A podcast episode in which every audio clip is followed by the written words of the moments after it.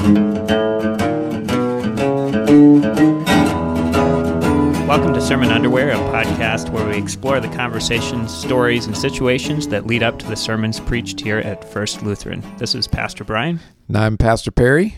And this week, as we're heading into the last Advent weekend before Christmas, uh, we're looking at the story of John the Baptist. And there's quite a lot of it in uh, Luke's gospel. He gives quite a lot of background on John, but we're going to look specifically here uh, in the podcast at Luke 1, beginning verse 57.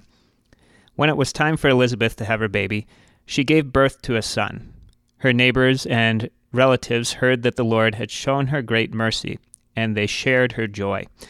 On the eighth day, they came to circumcise the child, and they were going to name him after his father Zechariah. But his mother spoke up and said, No, he is to be called John. They said to her, There is no one among your relatives who has that name. Then they made signs to his father to find out what he would like to name the child. He asked for a writing tablet, and to everyone's astonishment, he wrote, His name is John. Immediately his mouth was opened, and his tongue was loosened, and he began to speak, praising God. The neighbors were all filled with awe, and throughout the hill country of Judea, people were talking about all these things. Everyone who heard this wondered about it, asking, What then is this child going to be? for the Lord's hand was with him. So there's quite a lot of story that we could focus on with John the Baptist. So I just kind of wanted to start off with talking about uh, a little bit of the background around him. What are some of the somewhat commonly known things about John the Baptist leading into this story? And the other thing I wanted to pick up too, um, it seems like as I've read again here leading into Christmas, getting ready for John the Baptist's birth this weekend, but looking at Jesus' birth story too, there's a lot of parallels between John's birth narrative and Jesus' birth narrative, with angels coming to visit and lots of prophet, prophecies and predictions about these these two children. But what are kind of some common things, first things that come to mind when you think about John the Baptist?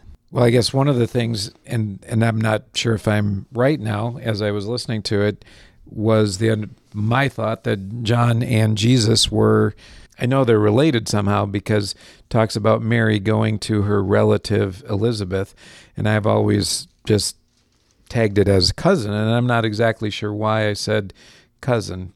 The other thing that strikes me is that with Elizabeth and Zachariah, it seems very reminiscent to Abraham and Sarah and how a messenger comes to them in their old age that says, You're going to have a child. And special circumstances, again, that those things are happening to provide joy out of sorrow. Yeah. There's so you've got Mary, who's a virgin. Then you've got um, Elizabeth, who's in her old age, so likely would have been barren or unable to have kids at, at that point, I would assume. Um, kind of some parallels there I mentioned earlier with the um, the angels coming to visit. And the other thing too with Luke's gospel, I almost feel like he must have been a musician or something because I can imagine this whole first couple chapters of Luke being like a musical because everybody hears good news and then they burst into song and it's kind of like that's an interesting reaction to things. But I kind of wonder if there was if this was a worship service at some point or um, if it was played out as a drama and with people singing. But that always helps to carry the story, helps people remember too when they hear something set to tune or um, written in poetry. So, kind of some neat connections between the two. Yeah, that's a interesting thought. Thinking about that being a musical. Yeah. Yeah. Cool. So, one of the things that I was picking up here, and we'll, we'll kind of work through this in the course of this podcast, hopefully looking at similarities, but then, so if they are similar, the birth of John and the birth of Jesus Christ, uh, what are the connections and, and what are the differences there? And so, what really got my attention as I was looking at this weekend coming up here, uh, verse 66 says, Everyone who heard about this, about John's birth, wondered about it, asking, What is this child going to be? So, I want to put a question to you right here early on in the podcast, and you can pause and discuss here at this point if you're using it as a this podcast for conversation. But think for a moment and remember what did you want to be as a kid? Or who did your parents want you to be as a kid as you think back on that? So, Pastor Perry, I'm going to put that question to you. Do you remember what you wanted to be as a kid, or maybe what your parents wanted you to be, or what, what you thought you were going to be? Well, let's see. I think uh, I wanted to be a pilot or an astronaut, do some flying. I thought that would be a great thing to do. Also, farming, which are kind of different. I think my dad wanted me to be a farmer, at least uh, to help him do the work that we were doing. Other than that, I don't know if they had any high expectations for me at all or not. okay, they didn't have anything where they said, "Yeah, he's going to be this when he grows up," or, or um, I don't think so. Yeah.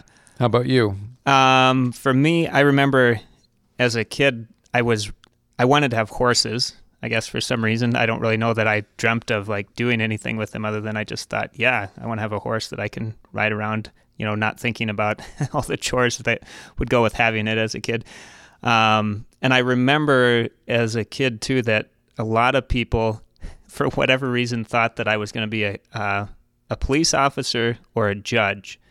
Um, so I'm not exactly sure. I, I think I had a strict adherence to the rules when I was a kid, and really felt strongly that other people should be following the rules too. So that's that's probably where that idea.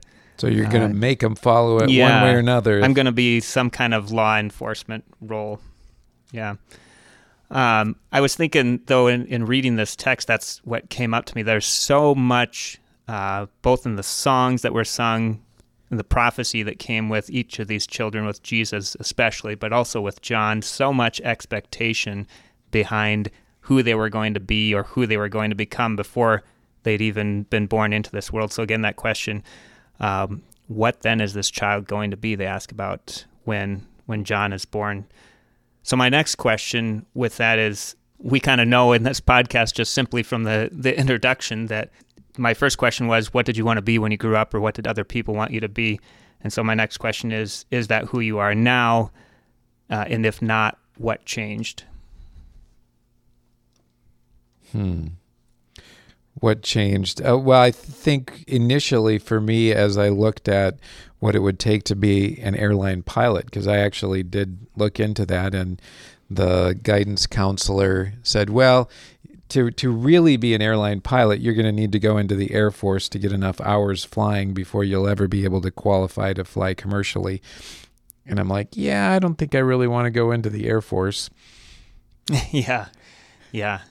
I heard you had I wanted to fly um, a helicopter at one point too and I learned you had to have like really good vision to do that, and it's like, mm, okay, right. I'm I'm out there too. Yeah. So farming that is what I did uh, for quite a while, and still do so uh, to a little to a small degree at this point. But what changed was, I guess, God's calling of me and the sense that what I was doing wasn't what I really should be doing and God directing that path to to get me where He wanted me to be. And so for me, being a pastor feels more right than farming did. For myself, eh, I don't own horses. I never have. I came to a, a, point where I was strongly uh, convinced by family who did have horses that that was not financially a good choice.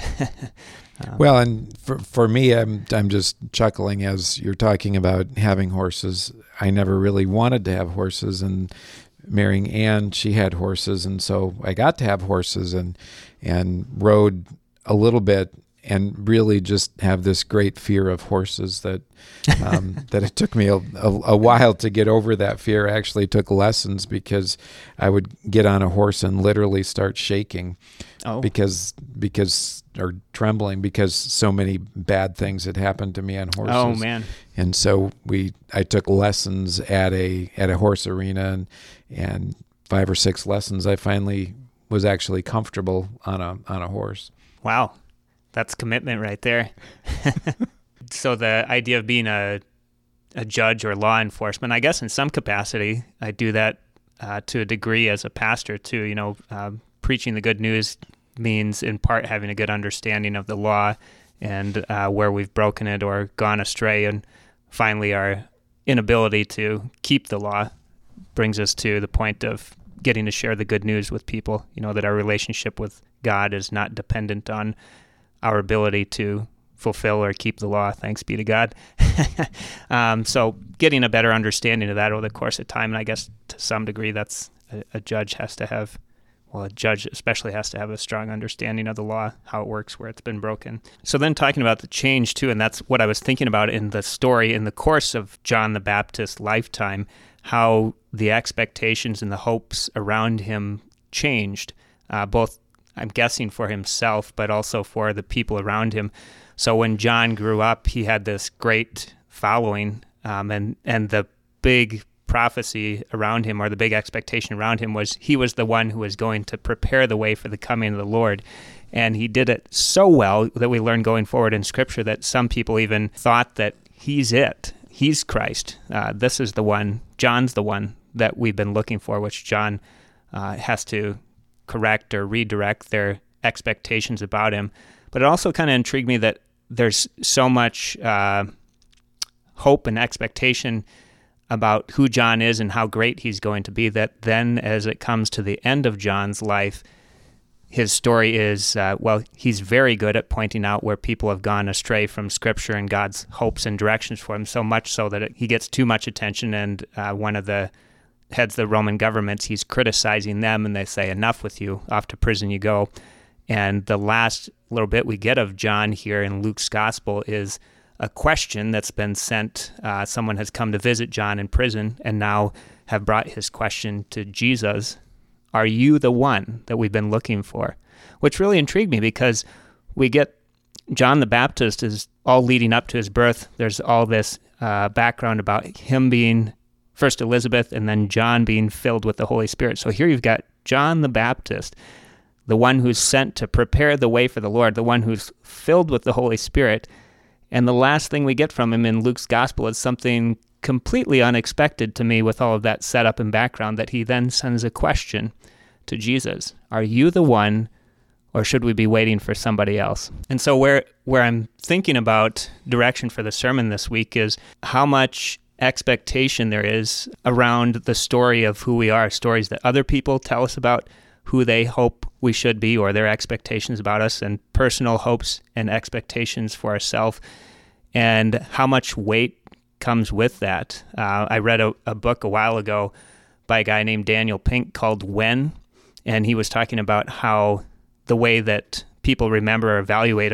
a person is often weighted on what they did at the end of their life. So they could be an absolutely horrible person, but if they did some wonderful deed or act at the end of their life, they're often historically remembered uh, as having been a successful or kind or good person. Or there was another example that he gave, and I might pull in a few of these illustrations this weekend, but someone had spent the majority of their life just doing, uh, you know, they were a, a musician and they did wonderful things all throughout their life, but then kind of towards the end of their life, they got into an accident and uh, had a, a brain condition that came out of that that then led to them doing some things at the end of their life that they were then remembered in spite of all the, the wonderful things that they had done as a horrible person. So that kind of last bit of life often puts a lot of weight on how a person is remembered. So then looking back at John here, who did who prepared the way of the Lord, and then his last thing is to float this question out there, are you it? Or should we wait for somebody else? You know, to have that doubt interjected in there could cause us to uh, put a lot of weight on John's life. You know, that's that's not how John is generally remembered. But I've been chatting away here for a while, so so here would be a, a few thoughts that come to my mind in terms of that question that John's posing. First one that that would come to my mind is that he may be sitting in prison and going, okay, Jesus, if you are the one, um, I could use a little, a little help, help, here. you know, let's let's get me out of here. Let's get whatever's going on going to happen, so I can help you and I can be a part of this. Because this is looking a little desperate here. So that would be one thought that goes through my mind, and a thought as to why Jesus doesn't help him. And in a sense, it might be that John was just to be there to prepare the way, and then he needed to depart from the scene so that so that Jesus could then be be fully known. The other part might be that that question is asked more for for us so that Jesus can answer it. And the answered question is, what do you see? The deaf are being healed, the blind can see, the poor being fed. You know, Jesus goes off on this list of things, and it's the list of things that the Messiah was supposed to be doing. And he's like, uh, "Yep, look at what look at what's happening." You said something that made me think of this, and I was looking to see if I could find it here in Luke's gospel. It, it doesn't appear here, um, but I think it's in a different gospel where John says that he, he must increase, I must decrease.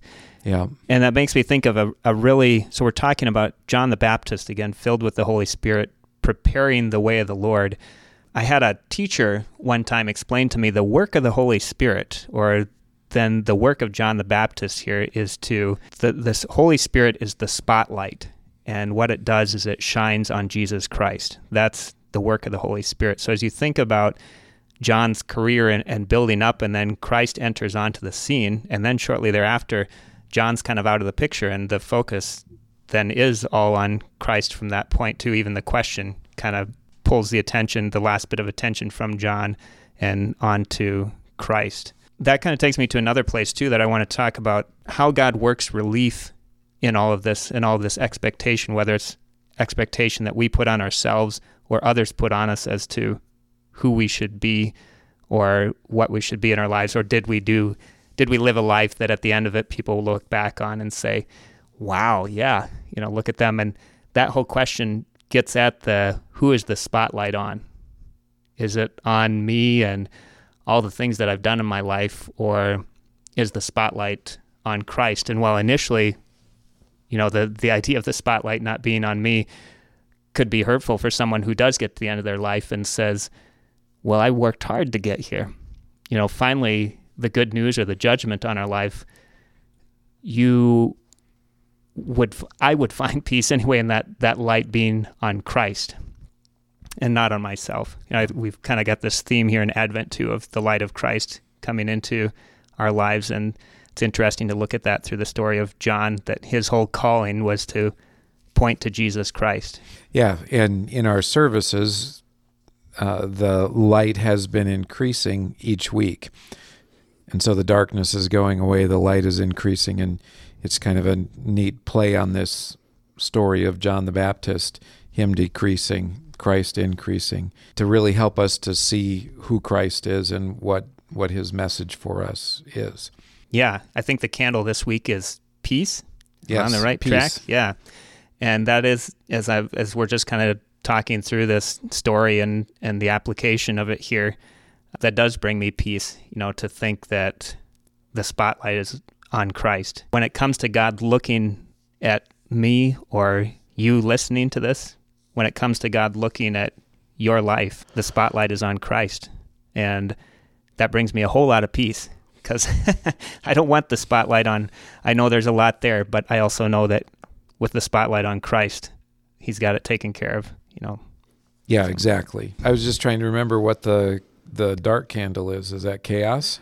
So the difference between chaos and peace, just that unsettled feeling of things aren't right and to have things feel right and in the right place gives that sense of peace and the right you're talking about judging and to have things judged in the right place or to judge that yes this is good this is right this is where where it should be and to know Christ is going to get that right for yeah, us. Yeah, you're right. That it's not you or I, it's Christ and the Holy Spirit doing it within us.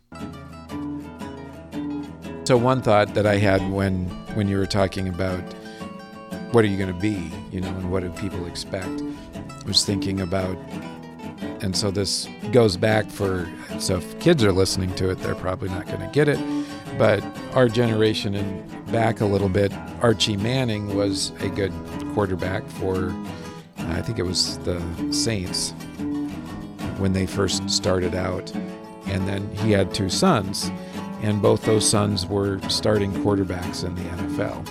And the expectation that, that those sons would have after having a dad that was an NFL quarterback. Just weird thought that came to my mind.